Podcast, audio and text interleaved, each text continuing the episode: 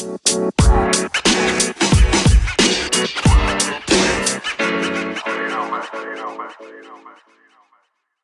morning, afternoon, or evening, wherever you are in the world. Welcome to DBN News for 2 17 2020, the semi daily news that even plants crave and anchors number one gaming news podcast. I'm Anthony, and I'll be your host today. With that being said, let's jump into the news. First is from GameSpot and written by Steve Watts. GDC 2020 going forward with coronavirus precautions.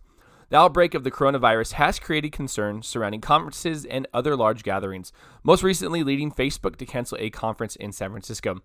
The Game Developers Conference, which also takes place every year in San Francisco, has officially announced it will go forward as planned with some precautionary measures in place.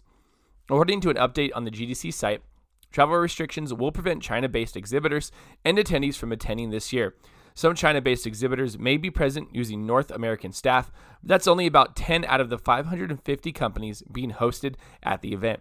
In addition, the update says that the Moscone Center, where GDC is hosted, will augment its usual flu season cleanliness protocols to include some new measures. That includes disinfecting electrostatic sprayers in high traffic areas, more frequent uh, wipe downs of objects like doorknobs and microphones, more hand sanitizer stations, and daily carpet sanitation.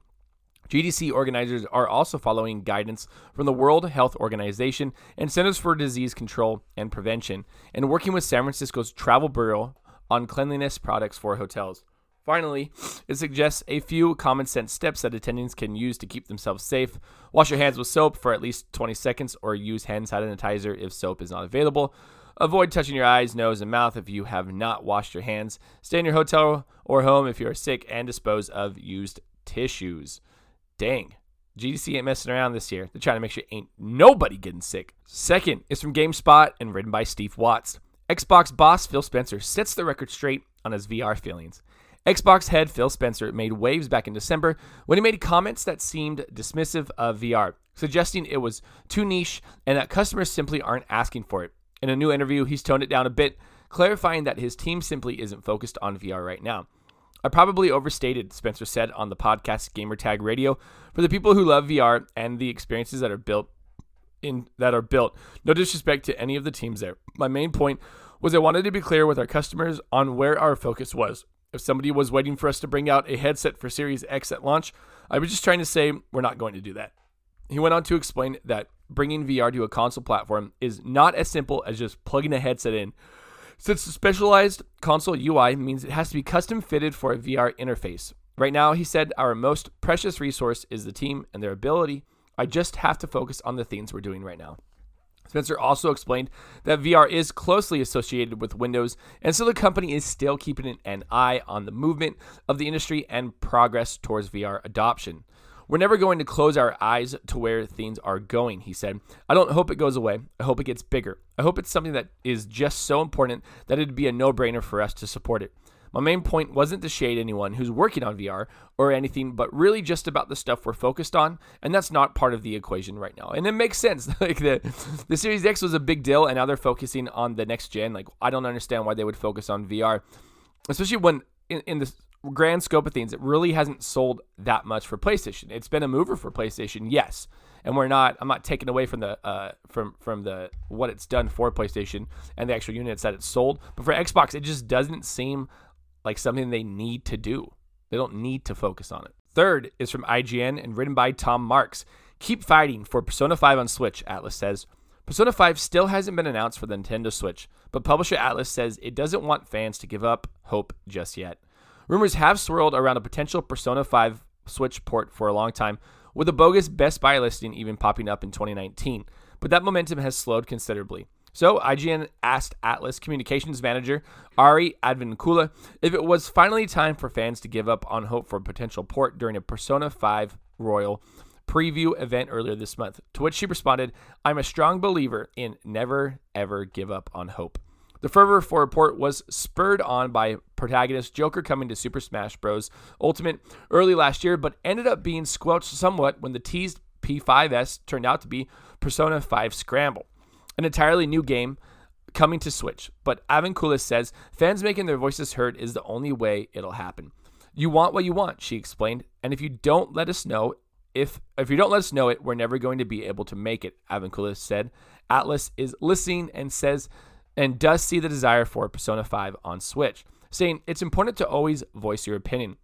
Advincula encouraged fans to keep telling us what you want, saying she was fighting for it internally as well. However, it's important to point out she also said she's obviously not the decision maker in a situation like this, despite an internal champion for it. So, this shouldn't be taken as an indication of what is happening or could happen down the line. I really hope all you Persona 5 fans and nerds get it on Switch. I know how bad you Switch owners want it, I know how bad y'all want it. I uh, see out there being vocal, keep being vocal, and maybe, just maybe, you'll get your Persona 5 on Switch. And last is from IGN and read by Chris Priestman. Overwatch cartoon and Diablo anime seem to be on the way. It seems that both an Overwatch cartoon and Diablo anime are in the works. Neither have been confirmed by Activision Blizzard yet, but new evidence from a high ranking employee makes it pretty likely they are in production. Nick Van Dyk, who is the president of the film and TV division of Activision Blizzard, says he has worked on both of these unannounced projects in his LinkedIn profile. His profile lists him as being the executive producer of a TV adaptation of Diablo that is rendered in anime style. Apparently, it's in pre production and will be distributed worldwide through Netflix. This isn't the first time we've heard about a possible Diablo animated series for Netflix. If it really is coming, then it will probably look to follow in the very successful footsteps of the Netflix Castlevania animated series. More of a surprise is that Dyk's profile also says that he has developed and sold an animated series based Blizzard's or based on Blizzard's Overwatch franchise. Nothing else about this is revealed. The fact that this has been sold suggests it isn't another of Blizzard's in-house Overwatch short films and it's potentially a larger project. Both of these animated series make a lot of sense given that franchises have a new game on the way. Diablo 4 was announced at BlizzCon last year, but there's no word on when it might launch. And the same goes for Overwatch 2, which will add uh, story missions alongside new heroes and modes to the first game's formula.